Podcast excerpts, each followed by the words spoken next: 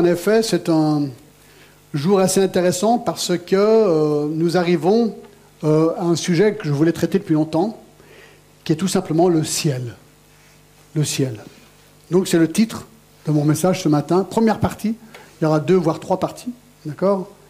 Et aujourd'hui spécifiquement, nous allons euh, regarder, examiner les nouveaux cieux, la nouvelle terre et la nouvelle Jérusalem. Et tout ça, on va voir dans l'Apocalypse à partir du vers chapitre 21. Donc prenez vos Bibles et ouvrez-les à Apocalypse 21 et j'aimerais simplement lire pour commencer les huit premiers versets pour nous mettre dans le bain du ciel, d'accord? Apocalypse 21, on est dans l'avant-dernier chapitre de toute la Bible. Je lis à partir du verset 1. Jean écrit Puis je vis un nouveau ciel et une nouvelle terre, car le premier ciel et la première terre avaient disparu et la mer n'était plus. Et je vis descendre du ciel d'auprès de Dieu la ville sainte, la nouvelle Jérusalem, préparée comme une épouse qui s'est parée pour son époux. J'entendis du trône une forte voix qui disait, Voici le tabernacle de Dieu avec les hommes. Il habitera avec eux, et ils seront son peuple, et Dieu lui-même sera avec eux. Il essuiera toute larmes de leurs yeux, et la mort ne sera plus. Il n'y aura plus ni deuil, ni cri, ni douleur, car les premières choses ont disparu. Et celui qui était assis sur le trône dit, Voici, je fais toutes choses nouvelles. Et il dit, Écris, car ces paroles sont certaines et véritables. Et il me dit, C'est fait. Je suis l'alpha et l'oméga, le commencement et la fin.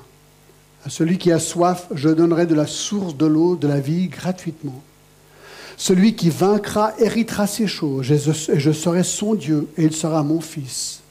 Mais pour les lâches, les incrédules, les abominables, les meurtriers, les débauchés, les magiciens, les idolâtres et tous les menteurs, leur part sera dans l'étang ardent de feu et de soufre, ce qui est la seconde mort.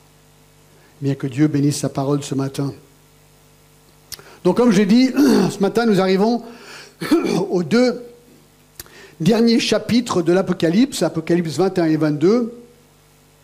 Et le thème de ces deux derniers chapitres, en fait, c'est le ciel. Le ciel. Et ce thème est glorieux, car ils décrivent le ciel ou aussi ce que nous appelons le paradis, la destinée éternelle des croyants.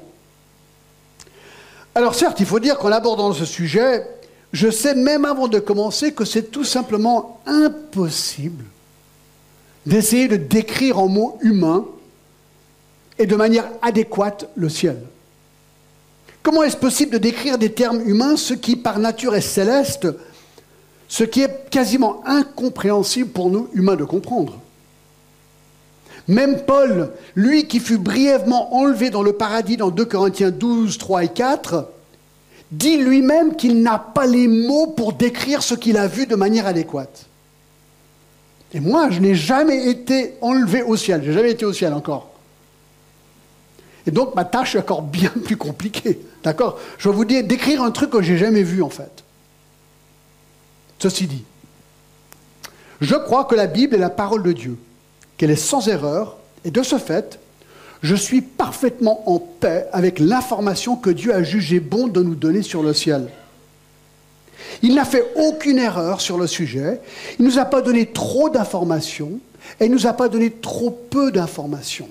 Dieu nous a donné juste ce qu'il faut. Et donc, nous devrions être totalement satisfaits quelque part avec ce qu'il nous a déjà montré. Alors ceci m'encourage beaucoup, je réalise que je n'ai pas besoin de tout savoir. Donc aujourd'hui et dimanche prochain, je vais faire de mon mieux pour vous donner une juste compréhension, je l'espère, du ciel. Alors définissons les termes. Le mot ciel ou le mot paradis est utilisé 580 fois dans la Bible, dans plus de 550 versets. Le mot hébreu, shamaïn, veut littéralement dire les hauteurs. Le mot grec Uranos, duquel nous dérivons le nom de la planète Uranus, décrit ce qui est élevé ou en haut. C'est pour ça qu'on a toujours l'habitude de parler du ciel, on parle de, quelque chose là-haut. Alors certains sont troublés par 2 Corinthiens 12, 3, où Paul dit qu'il fut ravi jusqu'au troisième ciel. Alors John, il y a combien de ciels finalement? Alors, lorsque la Bible utilise le mot ciel, elle décrit trois choses possibles. Premièrement, ce qu'on appelle le premier ciel, c'est l'atmosphère où volent les oiseaux, c'est l'air qu'on respire. D'accord? Donc c'est ce que la Bible décrit le premier ciel. Les nuages, les oiseaux, tout ça. Le deuxième ciel, c'est ce que la Bible décrit comme étant là où il y a les planètes, ou l'espace, là où vont les fusées. Ça, c'est le deuxième ciel.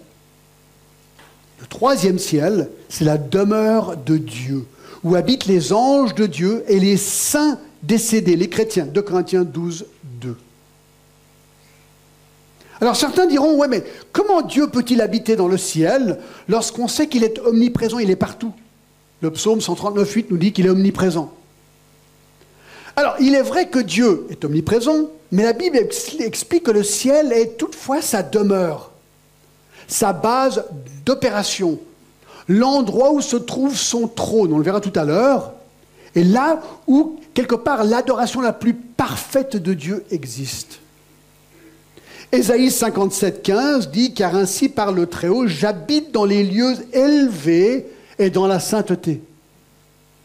Et dans Matthieu 6, 9, vous vous rappelez, Jésus, en nous apprenant à prier, dit Notre Père qui es aux cieux, que ton nom soit sanctifié.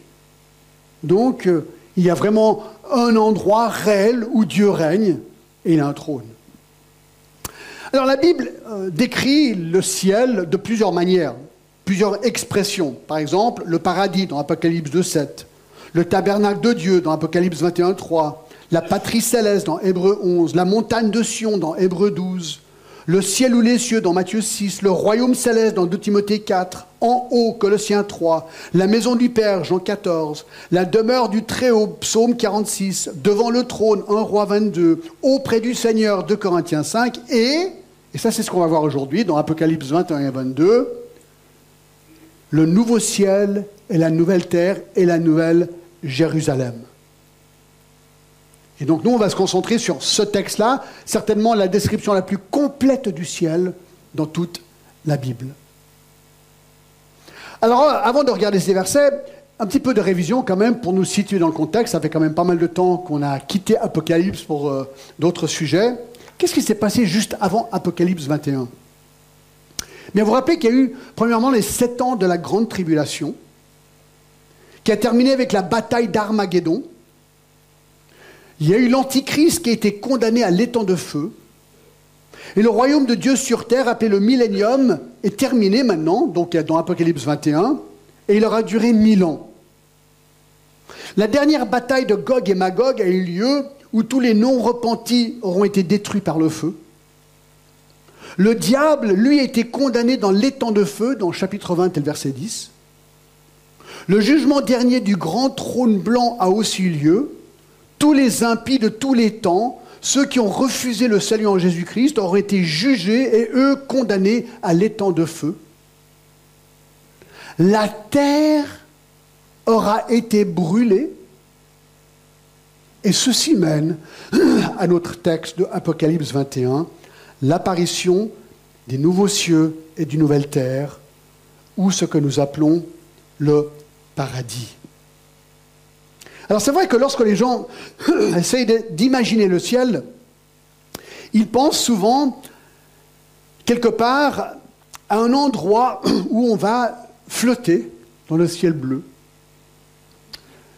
Euh, et pour certains de nous qui avons été un petit peu influencés par l'art dans les musées comme le Louvre, on peut imaginer aussi des cupides tenant des petits arcs en tirant des flèches d'amour où nous serons en train de chanter à Dieu.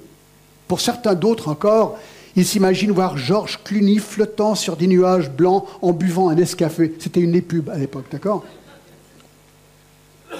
C'est intéressant qu'il y a même des personnes qui ne sont honnêtement pas très hyper enthousiasmées par l'idée du ciel parce qu'ils ont presque l'impression que ça va être barbant. Mais qu'est-ce que je vais faire pendant des millions d'années là-haut sur des nuages?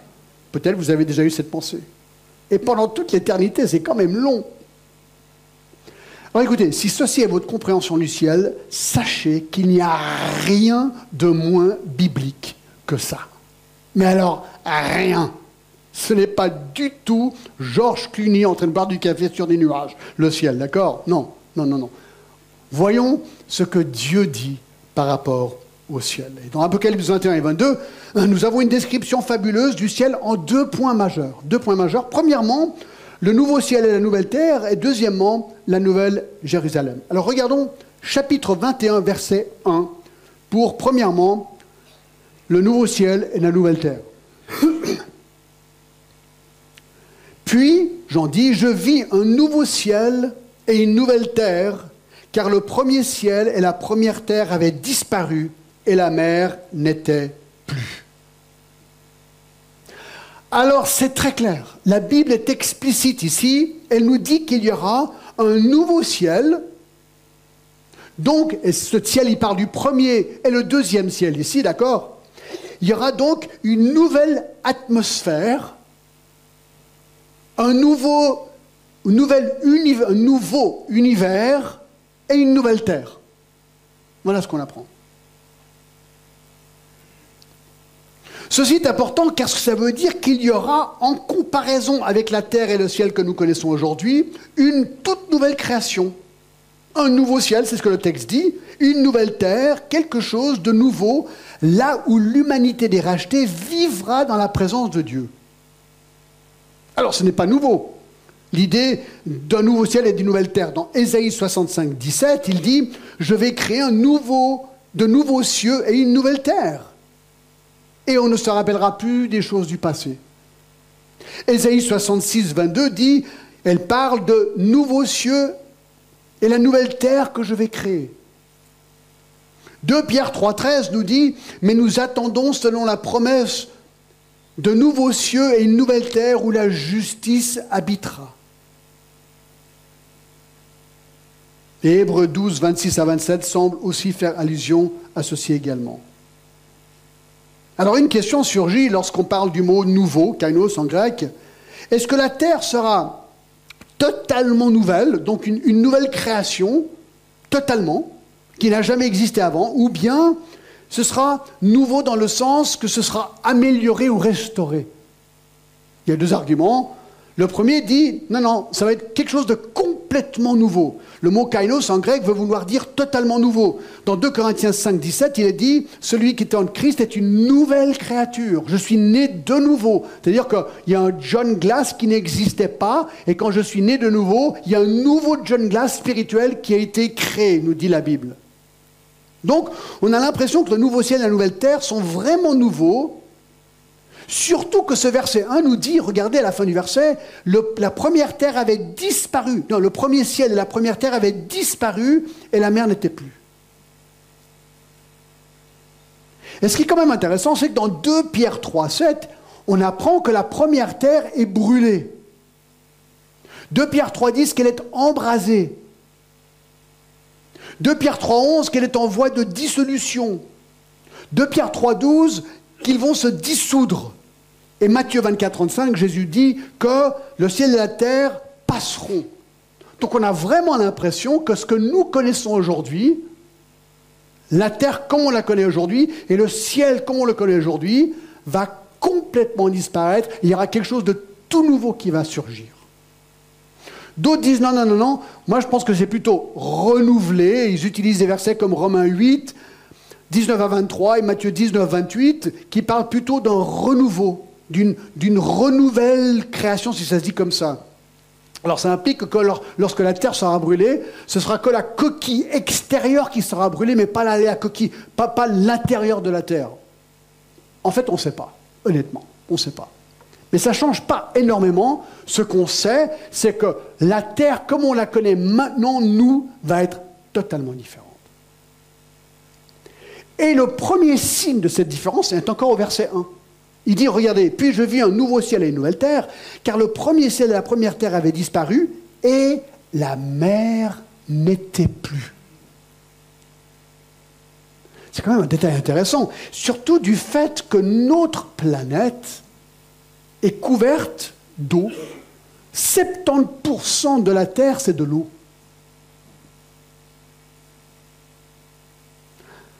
La seule eau dans le ciel décrite est dans Apocalypse 22, 1, où il parle d'un fleuve qui sort du trône de Dieu. On verra ça tout à l'heure. Mais cette nouvelle terre aura une apparence très différente de la terre d'aujourd'hui. Imaginez que, à l'époque, on pourra. Ben non. Ben oui, enfin, bref, imaginez que vous êtes sur la Lune, d'accord? Si la Lune existe encore à l'époque, ou une nouvelle Lune, et vous regardez la Terre. Aujourd'hui, on voit beaucoup de bleu, parce qu'il y a beaucoup d'eau. Mais si on regarde d'une lune la Terre à l'époque, ben, il n'y aura pas d'eau. Il n'y aura pas d'eau.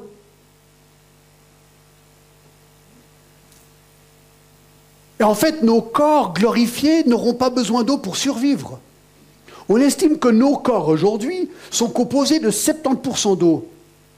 Mais on n'aura pas besoin d'eau quand on sera glorifié. Donc les choses seront vraiment différentes. Il n'y aura pas de pluie, il n'y aura pas de cycle hydrologique. Et en plus, si vous regardez dans le chapitre 22 et verset 1, et il montra un fleuve d'eau de la vie, limpide comme le cristal, qui sortait du trône de Dieu et de l'agneau. L'eau qui existe est l'eau de la vie. Peut-être ce n'est pas de l'eau du tout, c'est de l'eau de la vie, c'est un autre type d'eau. Donc déjà là, on voit dans le verset 1 que la nouvelle terre va être hyper différente que la terre que nous connaissons aujourd'hui. On arrive au deuxième point. Il va vite ce sermon, vous ne trouvez pas? Deuxième point. Deux sur deux, il faut le faire. Une nouvelle Jérusalem. Une nouvelle Jérusalem. verset 2. Et je vis descendre du ciel d'auprès de Dieu la ville sainte, la nouvelle Jérusalem, préparée comme une épouse qui s'est parée pour son époux. Donc Jean nous dit dans cette vision, voir une ville, une ville sainte, étincelante dans sa gloire, descendre du ciel pour faire partie de la nouvelle terre et des nouveaux cieux, et dit qu'elle s'appelle la Nouvelle Jérusalem. Alors, c'est très intéressant de noter que Jean n'a pas vu cette ville être créée. Lorsqu'il voit cette ville, elle est déjà créée, elle fut déjà préparée. Dans Apocalypse 3.12, on lit.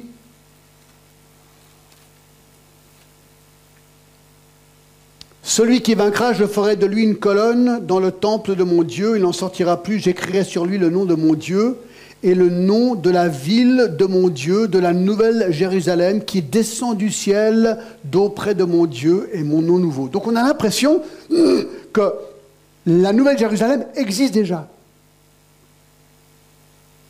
Et lui, la voit tout simplement descendre du ciel d'auprès de Dieu.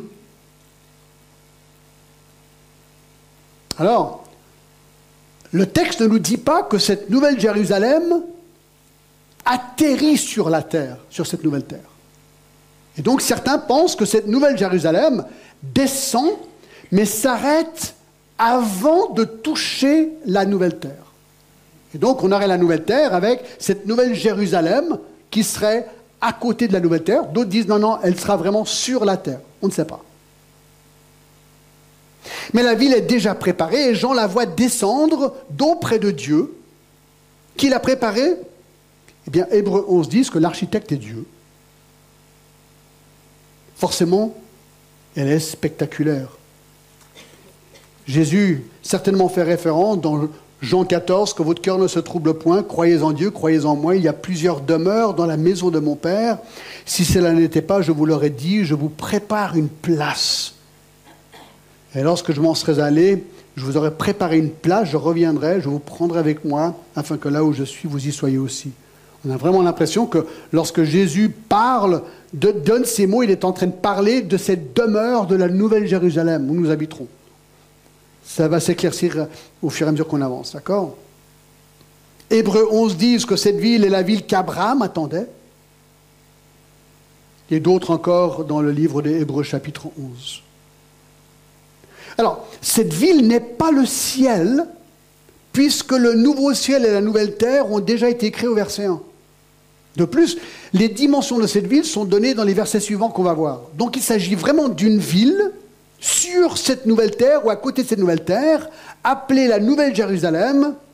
Donc on peut dire que cette ville est nulle autre que la capitale du ciel. La capitale du ciel. Notez que cette ville est appelée sainte au verset 2. Pourquoi? Parce que tout le monde qui habitera est saint. Car toutes les personnes au ciel ont été justifiées par le sang de Jésus-Christ. Le chapitre 20 et le verset 6. Heureux et saints ceux qui ont part à la première résurrection. Ben oui, on serait heureux.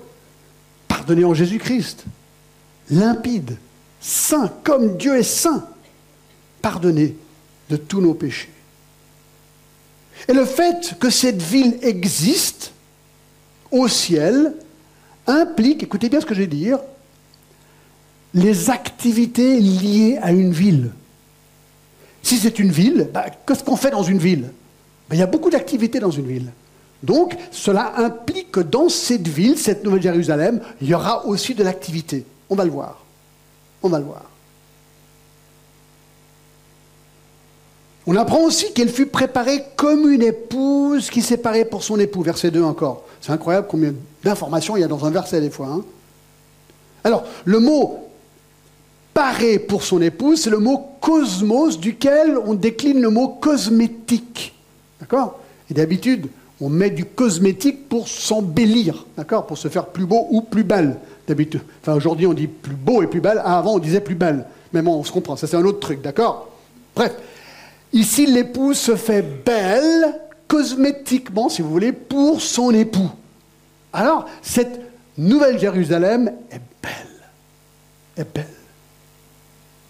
Et alors, à partir du verset 2 et jusqu'au chapitre 22 et au verset 5, Jean maintenant décrit cette nouvelle Jérusalem. Donc maintenant, c'est un spot sur cette ville, sur cette nouvelle Jérusalem, sur notre demeure céleste et éternelle. Alors, il y a plein de trucs. Alors, allez vite, d'accord Vous me suivez C'est vraiment super et on continuera encore dimanche prochain. Numéro 1. Le bien-être. Le bien-être dans la cité céleste. Je crois qu'il y a 12 caractéristiques en tout, d'accord Le bien-être. Notre bien-être au ciel est en premier le fait, regardez au verset 3. J'entendis du trône une voix forte qui disait, Voici le tabernacle de Dieu avec les hommes, il habitera avec eux et ils seront son peuple et Dieu lui-même sera avec eux. Alors là, on apprend que Dieu habitera avec eux et ils seront son peuple et Dieu lui-même sera avec eux. Écoutez, Dieu habitera avec nous et nous avec lui. Nous serons son peuple. Il sera juste là. Avant le ciel, c'était une chose impossible. On ne pouvait pas voir Dieu sans mourir dans Exode 33, 20, parce qu'il était trop saint. C'était impossible d'être présent dans la, présence de Dieu, et peut-être je vais le lire parce que c'est quand même intéressant. Exode 33, et le verset 20 qui dit, euh, L'Éternel dit, tu ne pourras pas voir ma face car l'homme ne peut me voir et vivre. Non, la gloire de Dieu ne peut pas euh, euh, avoir le péché dans sa présence, c'est pas possible. Et en fait, pour citer Florent Barak, lui dit que la gloire de Dieu te liquifiait dans l'Ancien Testament. C'est un peu comme les chutes du Niagara. Moi, j'y suis allé, vous êtes devant ces chutes, d'un côté, vous êtes émerveillé, de l'autre côté, vous avez peur. Si tu glisses, c'est terminé. Alors c'est un peu comme ça, Dieu. Il est merveilleux, mais aussi il est juge et, il fait peur. Mais au ciel, il n'y a plus de peur, parce qu'il n'y a plus de péché. Au ciel, on est avec lui, face à face. Et à quoi ressemble cette proximité? Est-ce que nous serons des milliards de personnes là, juste à côté de lui, en train de lui parler? Ou bien est-ce que nous aurons la capacité de partir à droite et à gauche et de revenir, bien qu'il est omniprésent, il y aura quand même Dieu sur son trône. Est-ce qu'on pourra venir à tout moment? Je ne sais pas, mais 1 Jean 3.2 dit qu'on le verra comme il est Daniel 12, 2 à 3 dit en plus que nous brillerons. Écoutez, ça, il faut que je lise, c'est vraiment trop génial, d'accord? Daniel 12, 2, plusieurs de ceux qui dorment dans la poussière de la terre se réveilleront, les uns pour la vie éternelle, les autres pour l'opprobre, pour la honte éternelle. Ceux qui auraient été intelligents brilleront comme la splendeur du ciel. Et ceux qui auront enseigné la justice la multitude brilleront comme les étoiles, à toujours à perpétuité. Imaginons-nous, je te vois, tu brilles. Trop bien, hein? Tu brilles. On brille à fond, quoi.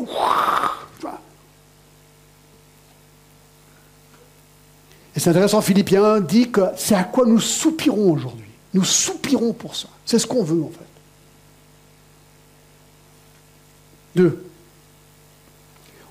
Une communion divine, numéro 2, une souffrance inexistante. Verset 4. Il essuiera toute larme de leurs yeux et la mort ne sera plus. Il n'y aura plus de deuil, ni de cri, ni de douleur, car les premières choses ont disparu. Il essuiera toute larme de leurs yeux. Est-ce que vous vous rappeliez quand votre maman venait vous essuyer une larme ou les larmes de vos yeux? Pour vous dire, écoute, chérie, tout ira bien. Je suis là. Je maîtrise la situation. Je comprends. J'ai compassion. Je t'aime. Est-ce que vous connaissez un geste plus tendre que votre maman qui essuie une larme dans votre œil Voilà. Voilà ce qu'il va faire pour nous. Il assurera toute larme. On ne va plus jamais pleurer, Laurent. Il continue. Il n'y aura plus de mort. Il n'y aura plus de deuil. Le deuil, c'est l'affliction que l'on éprouve de la mort de quelqu'un. Plus jamais. Pas de mort, pas de larmes, pas de deuil, pas de cris, pas de douleur. Verset 4. Pourquoi? Car les premières choses, donc la terre, et le mal et les problèmes, vous savez, aujourd'hui, il y a le, le, corona, comment ça s'appelle? Le virus corona. Tout le monde a peur dans le monde. On a tous peur. Tout le monde a peur de choper ce truc et mourir. Il, ferme des pays entiers, là. C'est incroyable. Tout le monde a peur. Il n'y aura plus de peur, plus de mort, plus de virus corona. Tout ça, ce sera fini, les amis. Pourquoi? Parce que les premières choses ont disparu. Tout ça, c'est dans le passé. En fait, ce qu'on apprend, c'est que dans le ciel, il n'y aura pas du tout de souffrance. Est-ce que tu souffres aujourd'hui? Je parie que oui. Tout le monde souffre à un moment donné. Fini. Fini la souffrance. 3. Une satisfaction sublime. Verset 5. Celui qui était assis sur le trône dit, Voici, je fais toutes choses nouvelles. Et il dit, Écris, car ces paroles sont certaines et véritables. Et il me dit, C'est fait. Je suis l'alpha et l'oméga, le commencement et la fin. À celui qui a soif, je donnerai de la source de l'eau de la vie gratuitement. Et celui qui vaincra habitera ces choses, et je serai son Dieu, et il sera mon fils. Une satisfaction sublime. Au milieu de cette description sublime de la Nouvelle Jérusalem, une invitation est faite pour ceux qui lisent ce texte. Parce que là, c'est quelque chose à venir encore, quelque part, d'accord? Enfin, Ça existe déjà pour ceux qui meurent, mais ceux qui lisent ce texte, pour eux, c'est l'avenir. Donc là, il a une invitation au milieu de tout ça. Verset 5, celui qui est assis sur le trône parle. Toutes choses sont nouvelles. Et ces choses sont vraies et véritables. Parce que beaucoup de gens pourraient lire ça et dire, non mais attendez voir, vous rêvez les chrétiens. Dieu répond, non, c'est vrai et véritable. Tu peux décider que c'est, c'est complètement farfelu, ok, tu as le droit. Mais Dieu dit, c'est vrai. Qui a raison? Je vous laisse répondre. Mais Dieu dit, je vous promets, le ciel est vraiment vrai. Il y aura une différence totale avec la terre que nous connaissons aujourd'hui. Ce sera un endroit où tu auras une communion parfaite et limpide avec Dieu. Il parle de nouveau au verset 6. Je suis l'alpha et l'oméga. Jésus dira la même chose au verset, chapitre 22, verset 13, qui prouve que Jésus est Dieu. En fait, si Dieu est l'alpha et l'oméga, le commencement et la fin, cela veut dire qu'il sait comment la fin de la terre va vraiment arriver. Si lui est vraiment l'alpha et l'oméga, le début et la fin, et c'est lui qui a créé tout ça, qui sait vraiment ce qui va arriver à la fin Ben lui, c'est ce qu'il nous dit ici.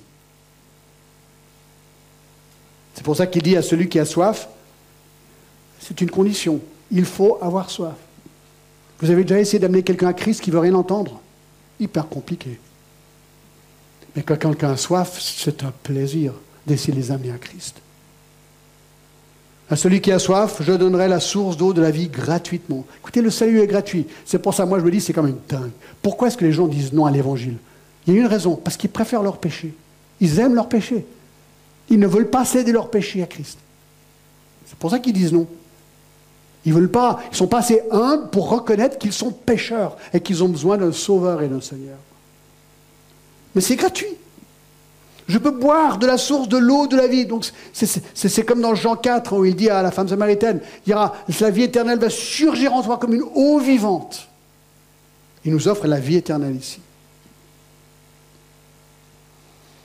C'est intéressant que jusqu'à la fin de la dernière page de la Bible, Dieu invite ceux qui ont soif à venir boire. Il ne force personne. Il plaide et invite. Viens, viens, viens. Voilà ce qu'il fait. As-tu soif? Viens. Viens.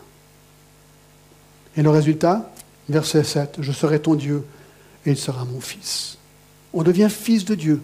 Lorsqu'on vient à Christ, c'est Jean 1,12 qui le dit. Écoutez ce verset assez remarquable. Mais tous ceux qui l'ont reçu parlant de Jésus, à ceux qui croient en son nom, il a donné le pouvoir de devenir enfants de Dieu.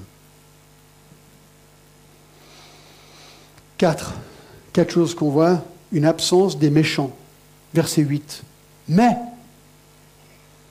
pour les lâches, les incrédules, les abominables, les meurtriers, les bauchers, les magiciens, les idolâtres et tous les menteurs, leur part sera dans l'étang ardent de feu et de soufre, ce qui est la seconde mort.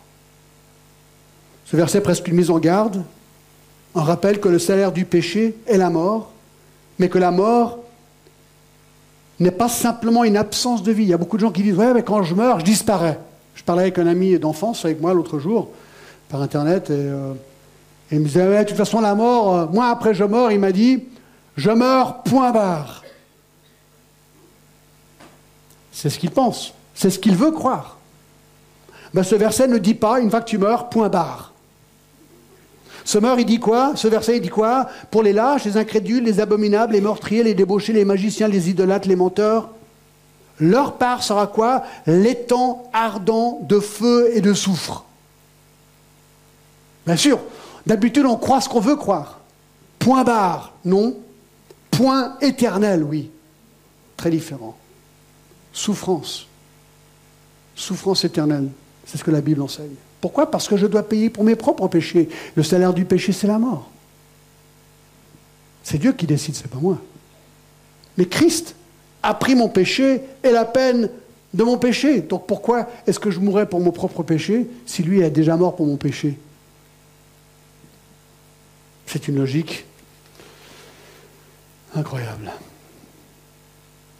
Donc ça, c'était les sous-points pour le premier point, d'accord? Le bien-être de la cité céleste. Et là, on passe maintenant au deuxième point majeur, je crois qu'on le voit ici, l'éclat de la cité céleste. Verset 9. Puis un des sept anges qui tenait les sept coupes remplies des sept derniers fléaux vin, il m'adressa la parole en disant Viens, je te montrerai l'épouse, la femme de l'agneau. Il me transporta en esprit sur une grande et haute montagne, et il me montra la ville sainte Jérusalem qui descendait du ciel d'auprès de Dieu, ayant la gloire de Dieu. Donc l'ange lui montre cette euh, ville qui descend du ciel, versets 9 et 10, et c'est le verset 11 qui parle de son éclat. Son éclat est semblable à une pierre très précieuse de jaspe transparent comme du cristal. Une beauté extrême et étincelante.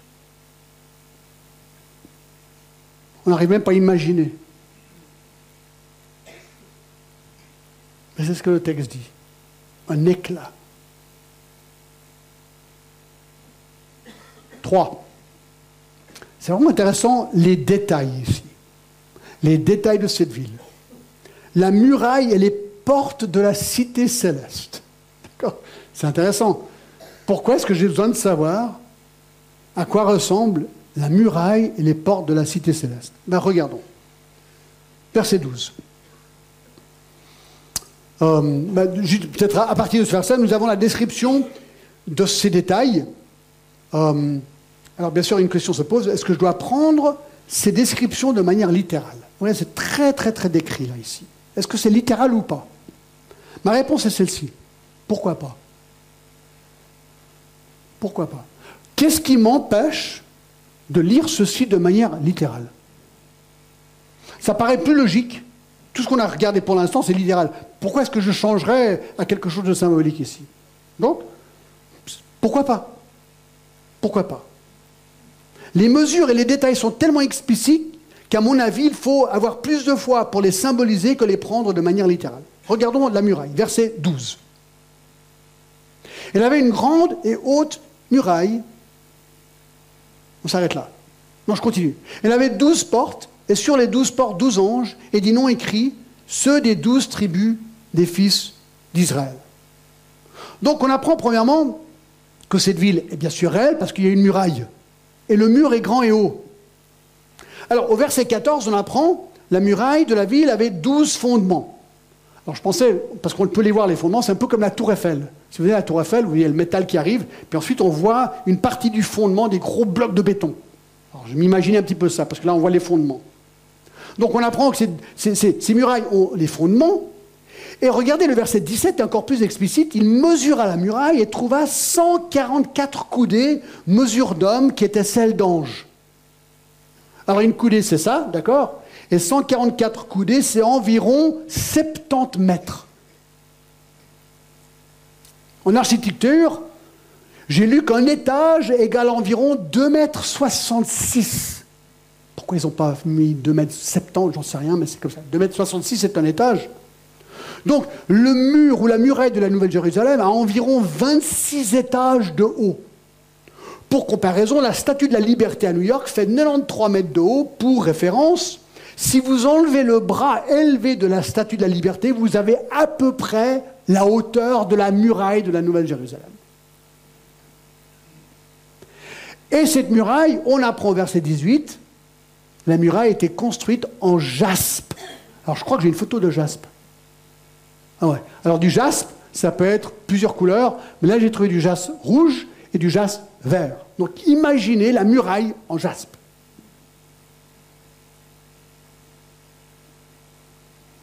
Ensuite, les portes. Les portes, verset 12. Elle avait une grande et haute muraille, elle avait douze portes, et sur les portes douze anges et des noms écrits, ceux des douze tribus des fils d'Israël.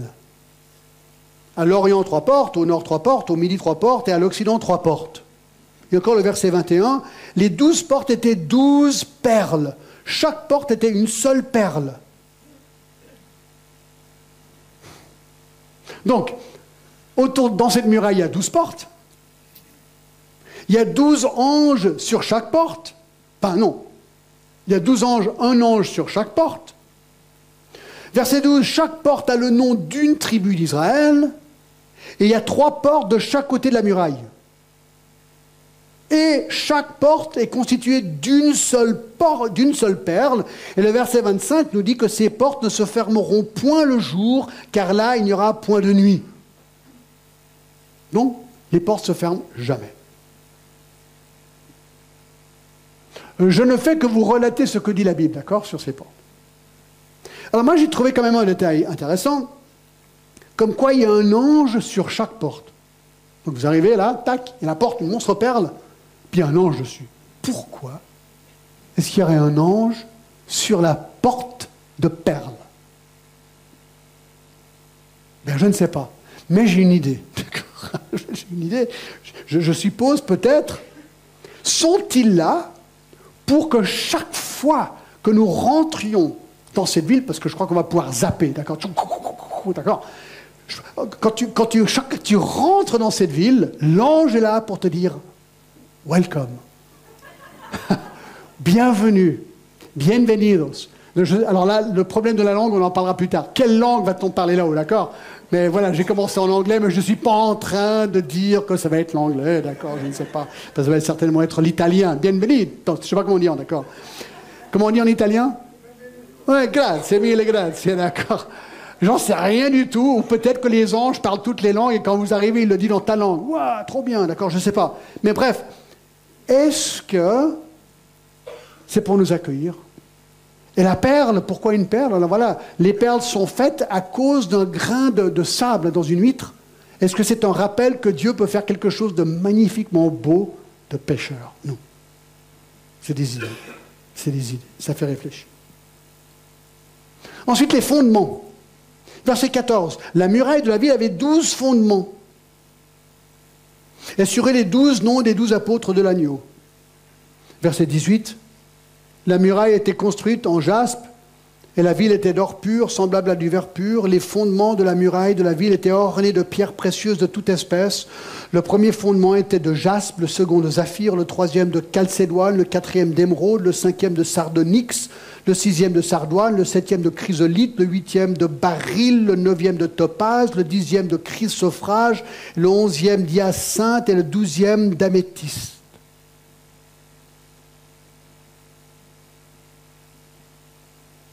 Donc sur les portes sont inscrites les douze noms des des douze tribus et sur les fondements les douze apôtres. Intéressant. Les douze tribus Ancien Testament, douze apôtres Nouveau Testament. Donc en entrant dans la ville, on voit directement un rappel direct avec l'Ancien et le Nouveau Testament. C'est comme pour nous dire, oui, la Bible était vraiment inspirée. Et oui, tout était historiquement juste. Balèze, hein? Alors entendez-vous bien les dimensions de cette ville. Verset 15. Celui qui me parlait avait pour mesure un roseau d'or, afin de mesurer la ville, ses portes et sa muraille. La ville avait la forme d'un carré, et sa longueur était égale à sa largeur. Il mesura la ville avec le roseau et trouva douze mille stades. La longueur, la largeur et la hauteur en étaient égales. Alors, l'ange apporte à Jean un mètre un roseau d'or afin qu'il puisse mesurer la ville. Ça nous rappelle le temple du millénium dans Ézéchiel 40 et celui, le, temple de la tribulation dans le chapitre 11 et verset 1. Donc il va mesurer la ville sainte. Et d'habitude, on ne mesure pas quelque chose de symbolique. Donc on a quand même l'impression que c'est vraiment du littéral. Alors on apprend au verset 16 que la ville avait la forme d'un carré et sa longueur était égale à sa largeur. Il mesura la ville avec un roseau il trouva 12 000 stades de longueur, largeur et hauteur étaient égales. Alors certains suggèrent qu'il pourrait en fait s'agir d'une pyramide. Peut-être. Ceci dit, c'était bien un cube que Dieu prescrit pour le saint lieu dans le temple de Salomon dans 1 roi 6, 20. Est-ce que ceci pourrait favoriser quand même l'idée d'un cube? Moi, je pense que c'est peut-être un cube, mais finalement, j'en sais rien. D'accord? Mais ce qui est intéressant, c'est que 12 000 stades égale environ 2200 kilomètres. Donc le cube est 2200 km fois 2200 km fois 2200 km. Un cube. Tic, tic, tic, tic. Alors, ça donne quoi ce cube si on le surimposait sur l'Europe aujourd'hui? Ben regardez. Ah non, alors ça, ouais, ça, non, continue. Voilà. Donc voilà l'Europe, et voilà à quoi ressemble un cube avec environ 2200 km de hauteur, de largeur et de profondeur. Donc ça, ce serait, si on lit bien le texte, la taille de la Nouvelle Jérusalem, mais pas sur l'ancien monde, attention, sur la nouvelle terre. Donc ça, c'est que juste pour avoir une idée de la largeur aujourd'hui. Pour comparaison, la ville de Londres, l'étoile là, qui ne fait plus partie de l'Europe. Je dis comme ça en passant, d'accord, d'accord. d'accord. Londres a 200 km carrés. Euh, carrés, c'est juste. On estime que la Terre a porté jusqu'à ce jour 60 milliards d'individus depuis la création d'Adam. Environ 8 milliards de personnes vivent actuellement sur la Terre. Selon les architectes, cet espace donc de la Nouvelle Jérusalem pourrait facilement accommoder, tenez-vous bien, 100 milliards de personnes. Mais cela est douteux qu'il y aurait tant de personnes au ciel à cause de Matthieu 7. Et le verset 14, où Jésus dit ceci, Étroite est la porte, resserrez le chemin qui mène à la vie, et il y en a peu qui la trouvent. On sait que la, plupart des gens ne viennent pas à Christ, en fait. D'accord? Donc, il est douteux que la totalité de ces gens seront dans cette nouvelle Jérusalem. Et Jean 14, Jésus dit qu'il y a beaucoup de place dans la maison de mon Père. Alors, voici une chose assez marrante à réfléchir. Rappelez-vous qu'on aura des corps glorifiés. Et quand Jésus avait un corps glorifié, on sait très bien qu'il pouvait traverser les murs. Parce qu'à un moment donné, toutes les portes sont fermées, il apparaît. Donc nous ne serons plus assujettis à la loi de la gravité nécessairement. Il est tout à fait possible donc que les rues de la ville soient non seulement horizontales, comme dans notre monde actuel, mais aussi verticales. C'est un cube après tout. Les habitants pourront voyager horizontalement et verticalement comme ils le veulent. Trop bien Ça va être super ce truc. Et alors il mesure ici au verset 17 la muraille et trouva 144 coudées, mesure d'homme, qui était celle de l'ange. On a déjà vu, la muraille est 70 mètres de haut. Alors moi je me suis posé la question, comme peut-être vous l'avez posée, comment est-ce qu'une muraille de 70 mètres de haut protège une ville de 2200 km cubes? Bonne question, vous ne trouvez pas? Alors, ma réponse, c'est qu'il y a combien de portes en tout? 12 portes. Alors, si les portes sont alignées autour du, cube, peut-être que le mur est juste autour des portes. C'est une possibilité, mais on verra bien quand on y sera. Et on pourra dire et discuter, John, là, tu avais 100% raison. Ah non, là, John, tu t'es royalement planté, d'accord? C'est pas grave, mais on essaie d'imaginer parce qu'on n'a pas toute l'information.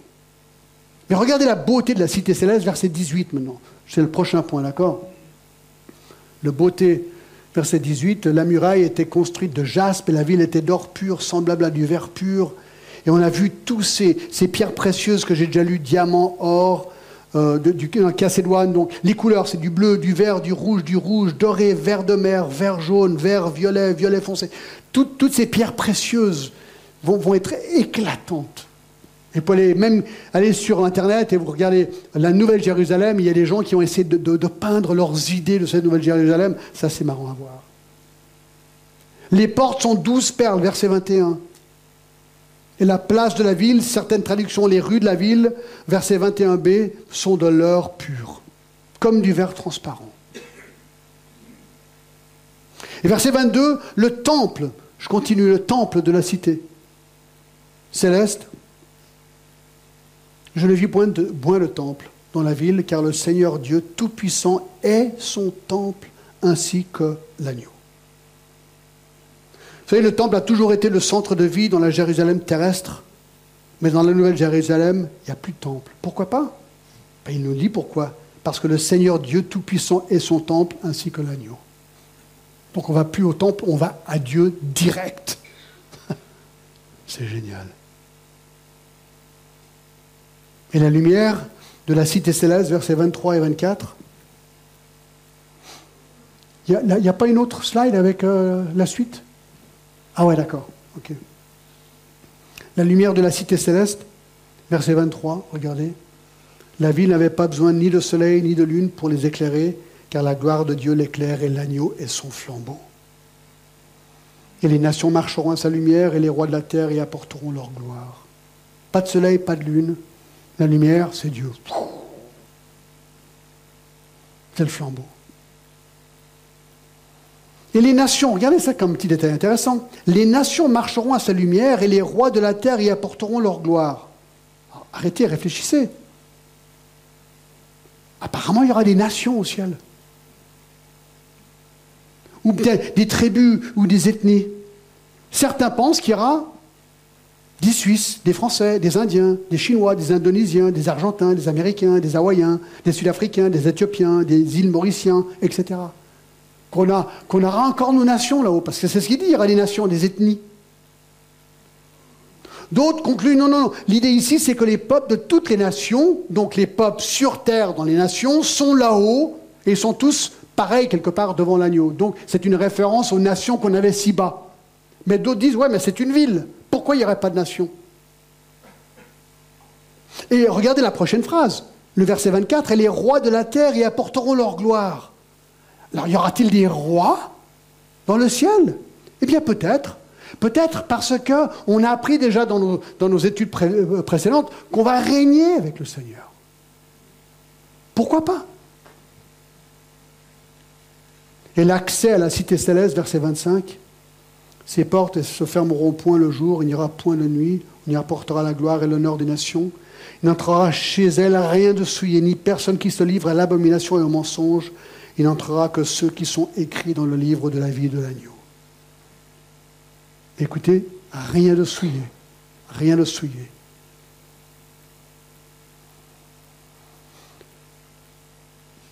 Le fleuve de la cité céleste, on l'a déjà vu, chapitre verset 22 et verset 1. Ce fleuve de l'eau de la vie. Il y aura un arbre de vie, au verset 2 du chapitre 22, au milieu de la place de la ville, sur les deux bords du fleuve, il y avait un arbre de vie, produisant douze fois du fruit, rendant son fruit chaque mois, et dont les feuilles servaient à la guérison des nations. Alors, ce qui est probablement ici, hein, c'est un verset un petit peu compliqué, moi j'avoue, mais ce qui est possible, c'est que cet arbre soit un symbole, d'un symbole de ce que Dieu a fait dans nos vies, notre guérison spirituelle, d'accord? Comme la Sainte Seine est un symbole de ce qui été fait dans le passé. Je ne sais pas.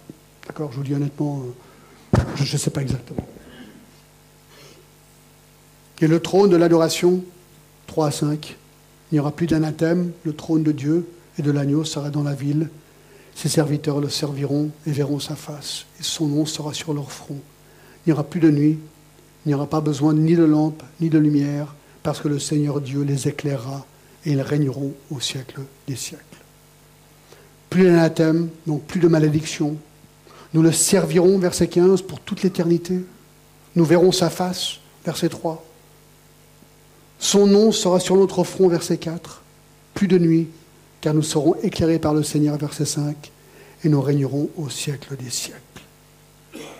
Et la certitude, eh bien, c'est le verset 6. Et il me dit, ces paroles sont certaines et véritables, dit le Seigneur.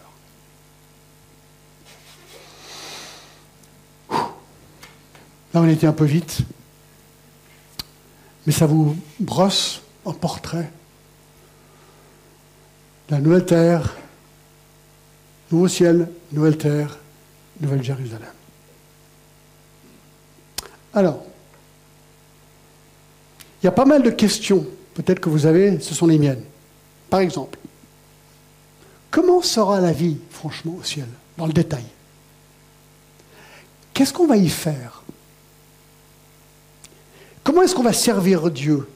Voici une question intéressante. Quel âge aurons-nous? Est-ce qu'on sera tous des jeunes ou tous des vieux? Qu'en est-il des, bébés avortés, des, enfants qui meurent? Ils auront quel âge? On va les reconnaître. Ah, voici une mes questions importantes. Je vous ai déjà posé une question. Est-ce que les animaux seront au ciel? Votre petit chien-chien Milou? Votre petit chaton sympa, gentil? Est-ce qu'il sera au ciel? Ou est-ce que le vôtre, il ira en enfer? Parce que certains, ils ne le méritent pas. Ça, je suis d'accord, d'accord? Mais y aura-t-il des animaux au ciel D'accord? Euh, À quoi ressemblera notre corps, mon corps? Est-ce que mon corps, enfin, ressemblera à celui de Schwarzenegger et Rambo D'accord Ou pas? Mettrons-nous, c'est une drôle de, question, est-ce qu'on va mettre des vêtements? Aurons-nous des émotions?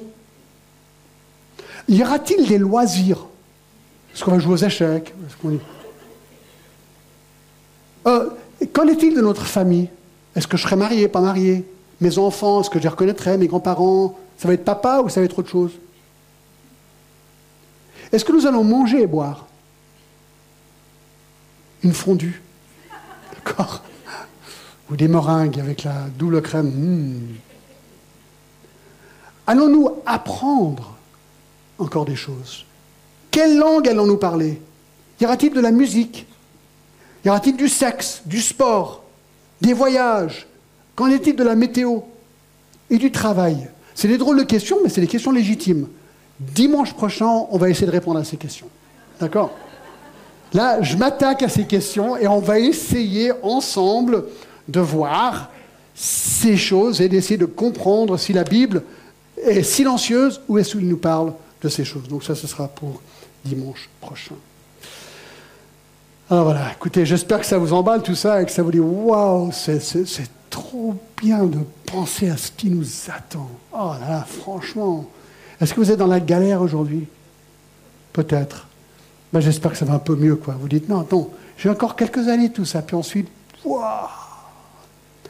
voilà pourquoi le Seigneur nous a donné la Sainte Seine. J'aimerais vous lire un verset que peut-être vous allez entendre d'une nouvelle manière aujourd'hui. Dans Matthieu 27, euh, dans Matthieu 25 plutôt, Jésus dit ceci.